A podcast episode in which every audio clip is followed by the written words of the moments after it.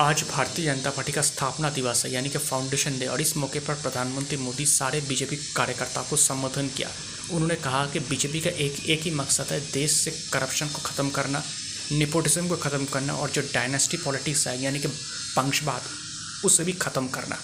BJP का जो attitude होना चाहिए, वो है कैन डू एटीट्यूड मतलब हर काम को हम कर सकते हैं, जैसे लॉर्ड हनुमान करते थे। उसके बाद प्रधानमंत्री मोदी ने कहा कि बाकी जो अदर पॉलिटिकल पार्टीज़ है, वो सोशल जस्टिस के बात तो करते हैं, लेकिन उन्होंने खुद की परिवार की सेवा किया है, लोगों की नहीं।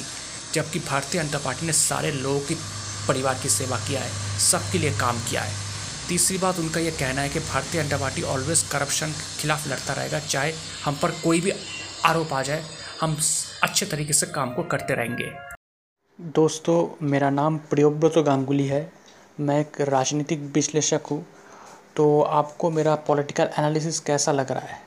अगर आप मुझे, मेरे एनालिसिस के बारे में या मुझे कोई का कमेंट करना चाहते, कोई मैसेज सेंड करना चाहते तो आप मुझे ईमेल कर सकते हैं। मेरा ईमेल आईडी आप देखना, मेरे प्रोफ़ाइल पर है Mishti man nine at the rate of Gmail dot com Mishti man M I S T I M double A N nine at the rate of Gmail dot com शुक्रिया।